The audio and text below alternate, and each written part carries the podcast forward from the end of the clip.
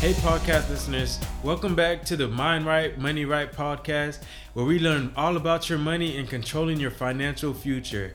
In today's episode, we're going to be talking about rental properties and home purchases. This is a topic that I've been getting a lot of questions on, and because of your guys' demand to want to learn more about this topic, I think it's super important that I cover it. So in today's episode, you're going to learn seven simple steps for you to purchase your first rental property or home, whichever you prefer.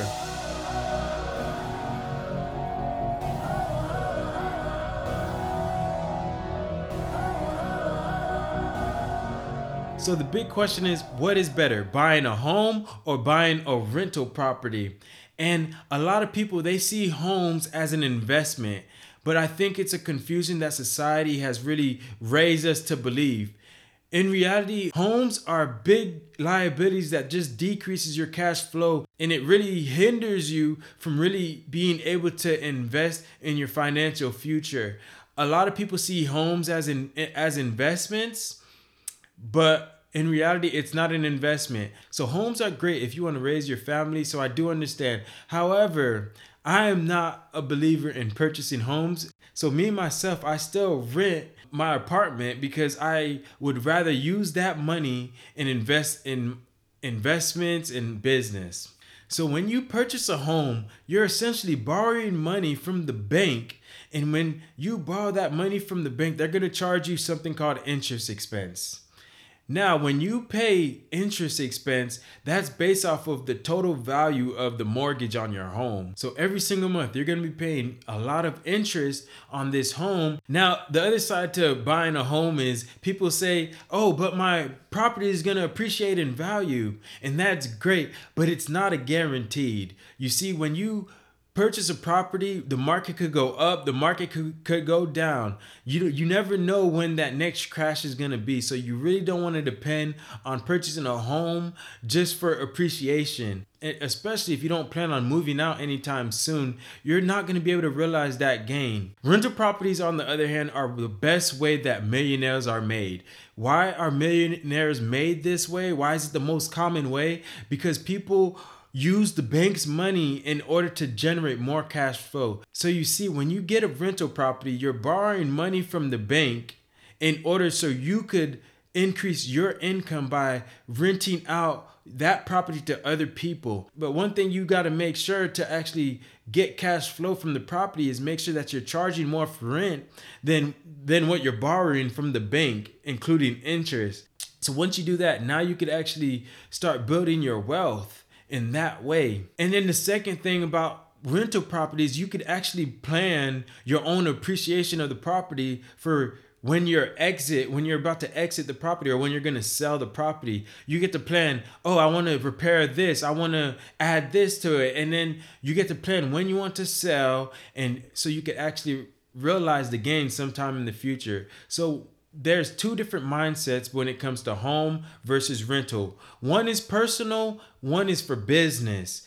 And to grow your wealth, you have to think in terms of business. But as I said before, I'm not saying not to buy a home. That's just my personal opinion. Me personally, I would prefer rental properties. And to help you understand why I love rental properties so much, you really got to think of the time value of money. So if you buy a home that you have to put twenty thousand dollars down today, now, that twenty thousand dollars, you no longer could use that to invest or to build your business. Now, if I asked you if you want twenty thousand dollars today or twenty thousand dollars in a year from now, what would you say?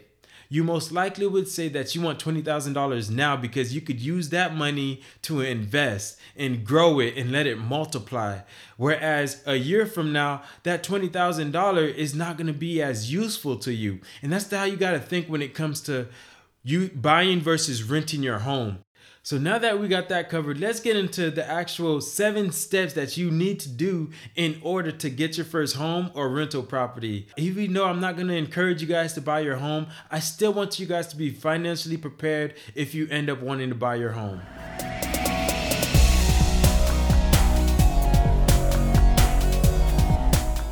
So when you go to the bank, they're going to look at a variety of things in order to give you a loan. And one of the biggest factors is, what is your credit score?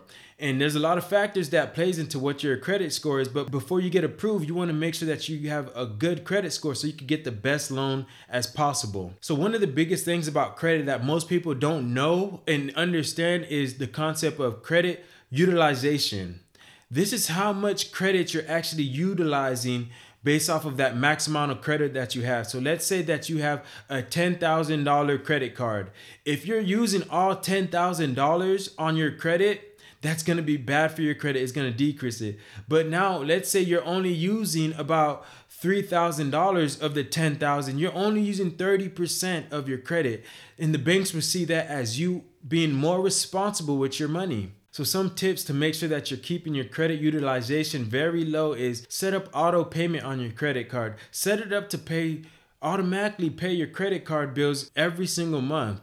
And then the next tip I have to increase your credit score is make sure that you pay off all your debt. If you have a lot of debt that you need to pay off, make sure that you pay it off and make sure you have a plan on how you're going to pay it off, because it's not, it's just not going to pay itself off. And then a lot of people don't really know that it's actually bad for you to close your account. So after you pay it off, make sure that you keep it open. Just let it sit there, but whatever you do, don't close it, because that will actually decrease your credit score. So the next thing that you could do to make sure that you get approved for whatever loan that you want for your home or rental property is increasing your income and making sure that you have a steady income stream. Because if you don't have a steady income stream, or you don't, you have very little income, banks will lower your loan, or two, not even give you the loan, because they won't see you as a valuable, a valuable risk on their investment, because the banks are going to see you as an investment. If they see you as high risk, they're going to charge you more interest, and they're probably going to charge you less. Mo- they're probably going to loan you less money because you're higher risk. But the less risk they see in you, the higher loan they're going to give you and the lower interest they're going to give you.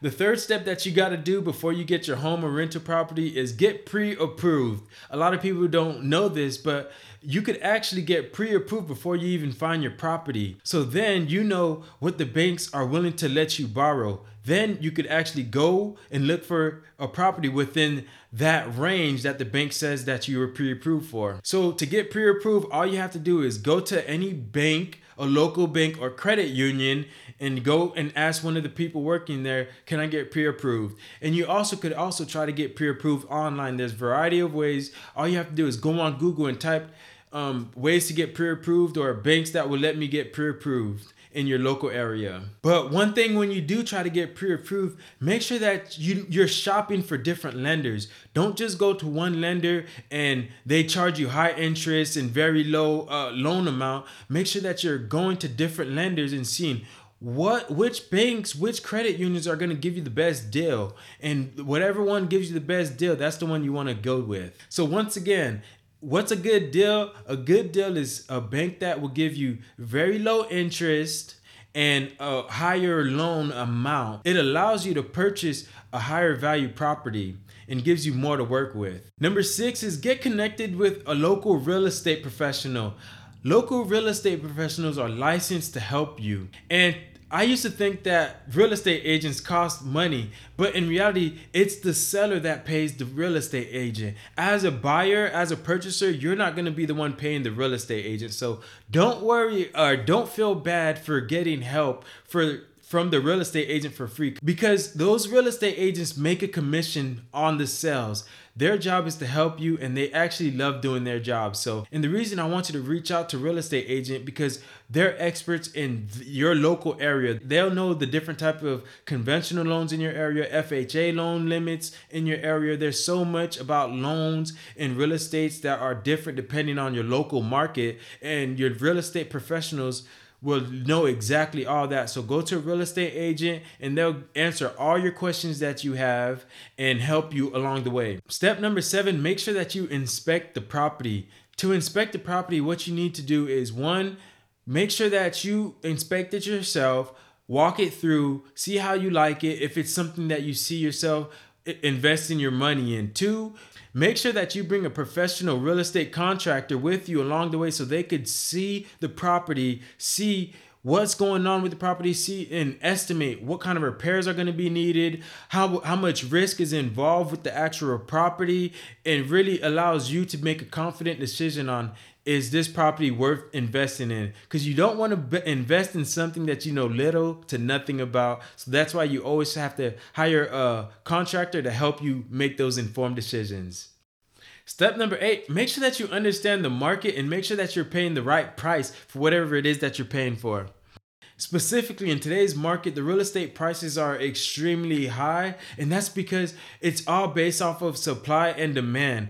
So what is causing an increase in demand in the market today? Well, there's a variety of factors. One, millennials are getting older. They're looking for homes to raise their families in, which is also increasing the demand for homes. And secondly, interest rates are decreasing.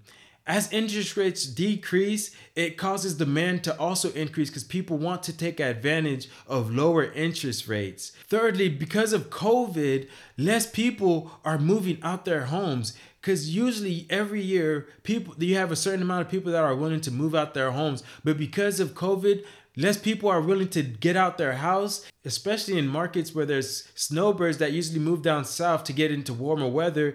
Those people aren't actually moving down south anymore because of COVID. They're being more strategic about making those types of moves. The other big factor that's playing on supply in the market today is forbearance of on loans. Basically, because of COVID, many people that would default on their loans are now have they now have more protection and are, and are able to stay in their homes longer and not and aren't required to um, and aren't being kicked out of their homes because there's more protection that the government has put into play to protect people that can't make their loans, which is causing more people to stay in their homes as well. So with all that being said, it's causing an increase in demand while also supply is staying lower. And that's really causing the real estate market to increase in valuation. So when you see a market like this, one thing you have to understand is it's not going to go on forever. The real estate is a cycle. There's ups and downs. Just like there's a peak, there's a there's a low in markets as well. So you really got to look for signs to really determine when's the best time to purchase your real estate. Because it's not the smartest thing to purchase real estate when the market is at its all-time high. The market value of the real estate is just going to decrease, and it decreases your chances in order to sell that property at a gain in the future. So things that you should be looking for in the future to determine, is it the right time to buy? One, future unemployment. If unemployment continue to rises, less people will be able to afford their homes. If more people can't afford their homes, that will cause a decrease in demand of real estate because no one will be willing to spend money. Secondly, make sure that you're look, paying attention to future foreclosures on homes. Due to forbearance on loans, this could cause a, a surge in foreclosures in the future. And if there's a surge in foreclosures, that means people are going to be forced out their homes and their, their, their homes are going to be back on the market, which will increase supply while there's also a decrease in demand. That's going to cause the value of real estate to decrease as well. Thirdly, make sure that you're looking for rising interest rates. Once interest rates are start rising, combined with those other factors that I told you about, all that will make the demand for real estate less. So those are the factors that you really should be looking at in order to make an informed decision on if you should purchase a real estate right now. So my personal opinion is there's too much uncertainty right now. With everything I just described, you don't you, you don't want to take the risk of getting into a market uh, that's at its all-time high, combined with so much uncertainty about unemployment and how the economy is going to be in the future. So the smart thing is to wait it out and see how the economy is going to rebound.